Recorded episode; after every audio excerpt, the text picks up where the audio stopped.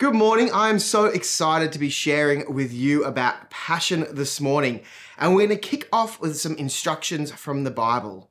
Listen, the Lord is our God, the Lord alone. And you must love the Lord your God with all your heart, all your soul, and all your strength. Who here is getting some Sunday school vibes? And you must commit yourself wholeheartedly to these commands that I'm giving you today.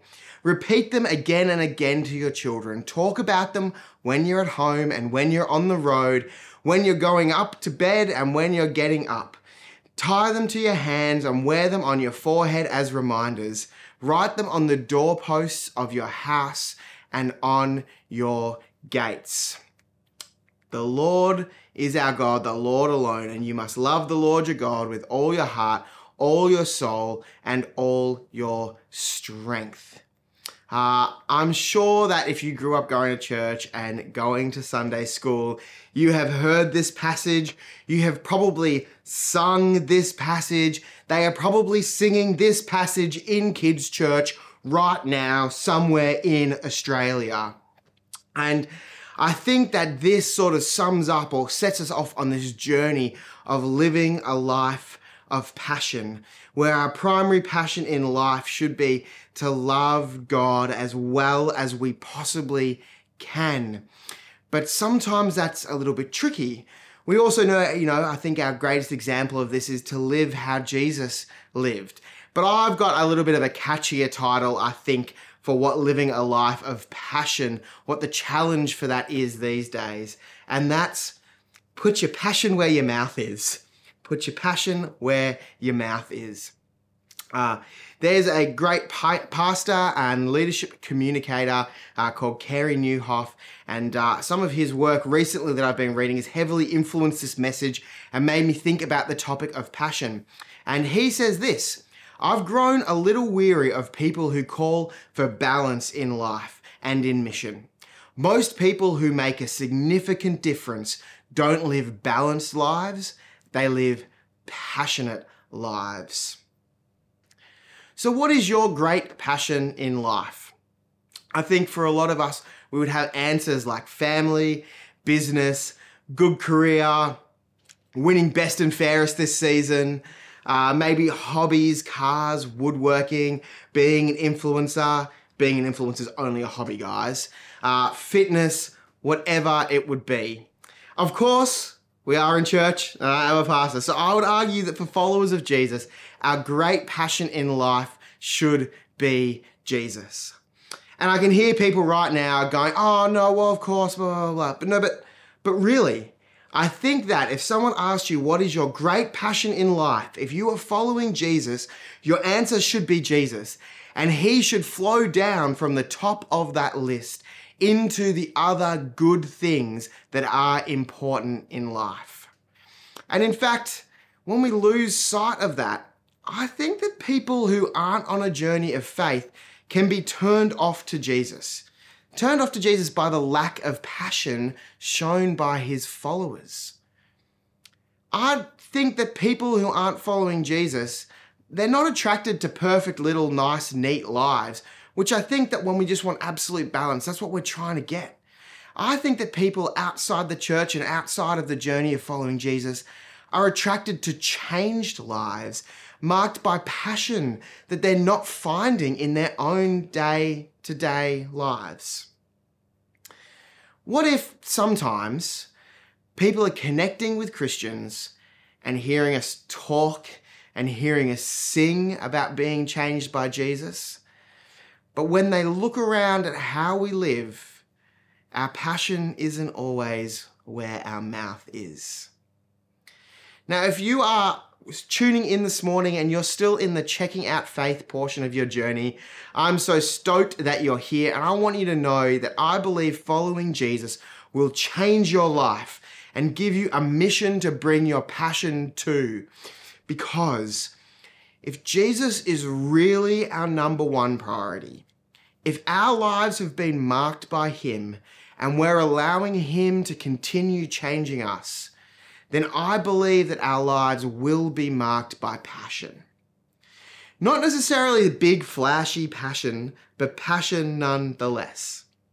You know, in my experience, some of the people who absolutely reek of passion in this church are the faithful, always on time, always ready to help, in the background, salt of the earth types. And their quiet passion is quietly passed on and noticed by those around them. It's not about being flashy or loud or that sort of out there passionate. Passion is kind of shown by our priorities. It's not shown by being a cheer the loudest at the footy type. it's shown by what we put first in life. I think the old heart checklist still applies. Where are you bringing your time, your talent, and your treasure? And what do I mean by that? I mean that your passion is shown by what's in your diary. It's shown by how and for whom you use the skills that God has individually blessed you with. And it's shown by where you invest your finances. Hey, it's demonstration time. So what we have here is uh, is our life. Now this could represent a lot of different things. I mean, this could kind of, you could use this demo for your whole life. Uh, this demo doesn't even have to just be about your faith walk. I think this demo is a, is a good sort of thought process for a lot of things. But maybe for the sake of today, let's call this container the amount of time we have. The amount of time we have.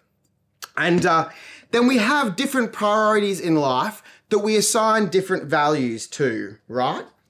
You might look at this and say, St. John, that is a tin of British paints, clear, satin, oil, varnish. But no, this is your biggest passion in life. If you're following Jesus, uh, you know, this should probably be Jesus. Uh, so we've got that priority. And then uh, I've got a bucket of some other kind of big priorities. Let's assume we've got our biggest one. This one's Jesus. Uh, we've got some pretty big rocks here.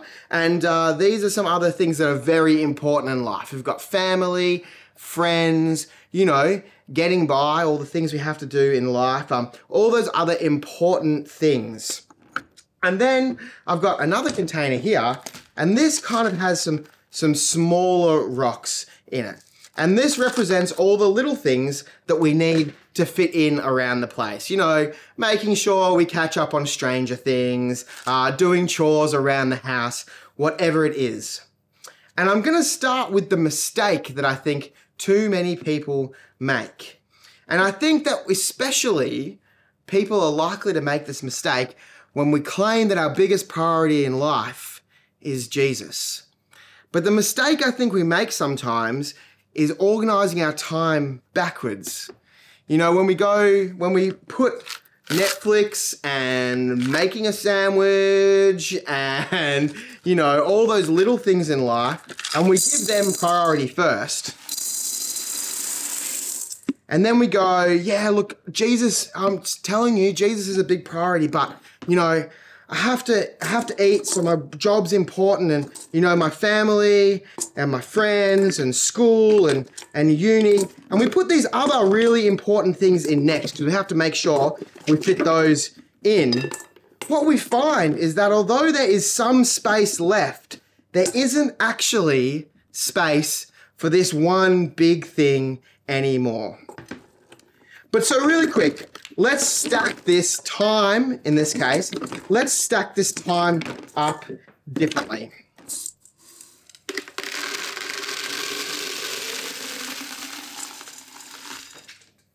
I only lost two rocks. We're gonna start, we're gonna actually put the big one, we're gonna actually put Jesus in first. And we're going to follow that with the other things that we say are really important. And we're going to try not to break the glass container of the amount of time I have in my life. So we're going to sneak these other really important, really good things in. Like we said, this is friends, this is family, whatever it is. And you can see we can fit all those in pretty easily because we put those in first. Now we're going to put some of these little things in. They actually fit pretty well. And actually, we have plenty of spare space for lots of other little things that we didn't even realize we had time for. This is the value of actually putting our first priority first. Whether it's in your time, your talent, or your treasure, our priorities only work when the rubber hits the road and we take the most important thing in our life and we actually put it first. Now, let me be clear. When I say that maybe balance or the pursuit of balance isn't the best thing for us, I want to let you know a total lack of balance is also not a good thing. It has names like workaholic, absent parent, shut in, and damaging coping mechanisms.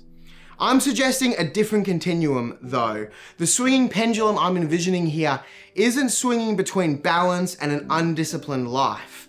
We're looking at a pendulum that's swinging between balance and passion and asking the question maybe absolute balance squeezes out the room for passion to grow and have space.